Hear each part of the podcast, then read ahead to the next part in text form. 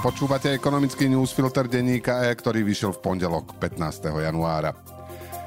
Ekonomický newsfilter denníka E budete môcť počúvať o nejaký čas už len na kanáli Denník E, na ktorom nájdete aj zelený newsfilter, aj diskusie o ekonomike s názvom Enkonomika.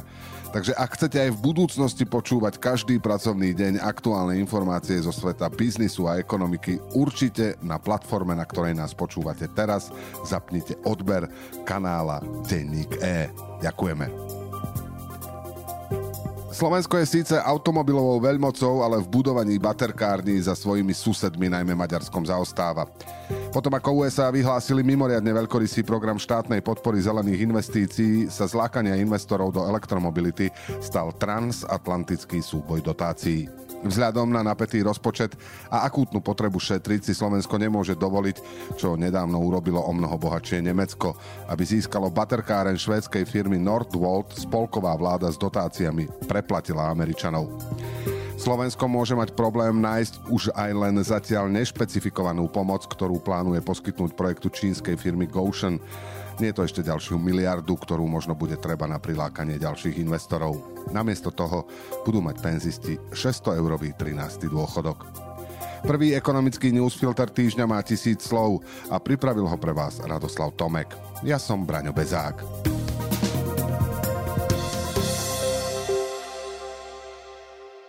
Medzi Európou a USA sa rozbehla ďalšia dotačná vojna, do ktorej sa však chudobné Slovensko nebude môcť zapojiť. Hrá sa o prilákanie investícií do výroby batérií pre elektromobily. Nemecká vláda štedrou ponukou pomoci presvedčila švédsku spoločnosť Nordvolt, aby svoju novú baterkáreň postavila na severe krajiny a nie v USA. Využila tak novú možnosť dorovnať americké dotácie pre zelený priemysel. Ide o výnimku z prísnych pravidel štátnej pomoci, ktoré majú zabrániť znevýhodneniu menších či chudobnejších najchudobnejších krajín. Keďže elektromobily majú menej dielov ako autá so spaľovacím motorom, prechod na elektromobilitu môže pre mnohých výrobcov komponentov znamenať existenčné problémy. O to viac bude pre ekonomiku konkrétnej krajiny dôležité, či sa v nej bude nachádzať výroba batérií. Veľké baterkárne sú niekoľko miliardové investície, čo znamená, že zaťažia aj rozpočty krajín s rozvinutým automobilovým sektorom. Deje sa presne to, čoho sa malé štáty obávali. Boháči ako Nemecko si investície do baterkárny zaplatia a malé krajiny ako Slovensko si to nebudú môcť dovoliť. Podpora Nordvoltu bude nemeckých daňových poplatníkov stáť 900 miliónov eur. V komplikovanej situácii je aj fiškálne vyštavené Slovensko, ktoré síce v prepočte na obyvateľa vyrába najviac aut na svete, ale zatiaľ získalo len jednu väčšiu batériovú investíciu. Čínska firma Goshen spolu s domácou spoločnosťou Inobat postaví v Šuranoch baterkáreň, ktorá má mať v druhej fáze výrobnú kapacitu 40 gigawatt hodín. Vláda Roberta Fica slúbila projektu štátnu pomoc, zatiaľ však nevie v akej výške. Už peniaze na šurianskú fabriku sa budú v rozpočte hľadať ťažko. Jej kapacita pritom podľa analýzy Globseku a Zväzu automobilového priemyslu dlhodobo stačiť nebude. Už v roku 2035 bude Slovensko potrebovať aspoň o polovicu viac. Vláda si tak bude musieť vybrať, či bude investovať do budúcnosti slovenskej ekonomiky, alebo radšej nástrojmi, ako je 13. dôchodok, podporí jej minulosť. Útoky jemenských husijov na lode v Červenom mori vyústili do odvetných leteckých úderov USA a Veľkej Británie, po ktorých výrazne vzrástli obavy, že konflikt na Blízkom východe ochromí medzinárodný obchod, najmä dodávky ropy a skvapalneného zemného plynu.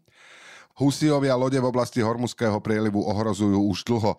Útoky však výrazne zosilnili po útokoch Izraela na Hamas v Gaze, čím chceli militanti vyjadriť solidaritu s palestínčanmi.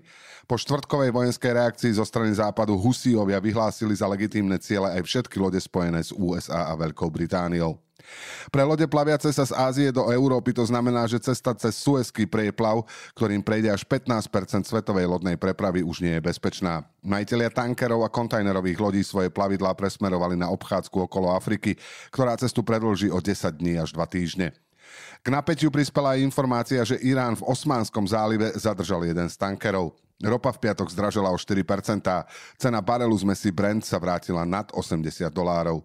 Neskôr však o väčšinu ziskov prišla a obchodovanie skončilo na úrovni o 1,1% vyššej ako vo štvrtok, píše Bloomberg. Podľa ING je riziko, že dodávky ropy z Blízkeho východu budú výrazne narušené stále nízke. Odporúčajú však situáciu monitorovať, lebo ak by sa tak stalo, potenciálny vplyv na ceny by bol silný. Zastavenie tokov energií z oblasti by pocítil aj trh s plynom v Európe, ktorá sa čoraz viac spolieha na skvapalnený plyn. Podľa analytika spoločnosti MST Markyho Saula Kavonika by to spôsobilo dvakrát taký veľký šok ako vojna na Ukrajine. Akciovým trhom Lani kráľovala sedmička veľkých technologických firiem, vyslúžila si prezývku The Magnificent Seven podľa Westernu, ktorý sa u nás uvádzal pod názvom Sedem statočných. Zo skupiny pištolníkov brániacich chudobných rolníkov pred miestnym mafiánom však zďaleka neprežili všetci a aj niektoré z technologických gigantov sa môžu rýchlo dostať do problémov. Najväčšiu potenciálnu slabosť z nich vykazuje Apple, ktorý bol roky miláčikom investorov a v Lani sa jeho akcie zhodnotili o polovicu. Piatkové obchodovanie síce ukončili s miernym 0,2% ziskom, ale akcie Microsoftu sa posilnili o celé percento, čo ho posunulo na prvé miesto v rebríčku najhodnotnejších firiem na svete. Trhová kapitalizácia Microsoftu bola podľa Bloombergu 2,89 bilióna dolárov, Apple len 2,87 bilióna. Minuloročné zisky technologického sektora do veľkej miery ťahalo presvedčenie o potenciáli umelej inteligencie. Z dvojice rivalov však v tejto oblasti zatiaľ víťazí Microsoft, ktorý navyše investoval miliardy do OpenAI, spoločnosti stojacej za službou ChatGPT. Naopak Apple má problémy s dopytom po svojom najpopulárnejšom produkte iPhone, čo viedlo viacerých analytikov k tomu, aby zhoršili svoj rating na akcie spoločnosti. Ako jedinej z veľkých technologických firiem Apple za posledné 4 štvrť roky klesli tržby. Na záver v krátkosti. Medziročná inflácia v Maďarsku sa v decembri spomalila na 5,5% z novembrových takmer 8%. Pokles prekonal všetky odhady. Za celý minulý rok bola priemerná inflácia 17,6%. Začiatkom Blaneška rast cien presiahol 25% a bol najvyšší v EÚ. Mzdy aj po zohľadnení inflácie rástli na Slovensku v novembri druhý mesiac po sebe vo všetkých sledovaných odvetviach. V priemysle, ktorý zamestnáva najviac ľudí, stúpali medziročným tempom 4,2%, čo bolo najrychlejšie od augusta 2021. Opačný trend však nabrala zamestnanosť, ktorá klesala v 8 z 10 odvetví. Výnimkou bolo len stavebníctvo a sektor IT a komunikácií, informoval v piatok štatistický úrad. Malo obchodné tržby v Česku v novembri prekvapujúcu prvý raz za 18 mesiacov medziročne stúpli, píše ČTK. Analytici predpovedali pokles, tržby však v porovnaní s novembrom 2022 vzrástli o 9%. Podľa ekonómov sa však nedá ešte povedať, či už v nálade českých domácností nastal obrad k lepšiemu. Ekonomický newsfilter dnes pre vás pripravil Radoslav Tomek. Do počutia zajtra.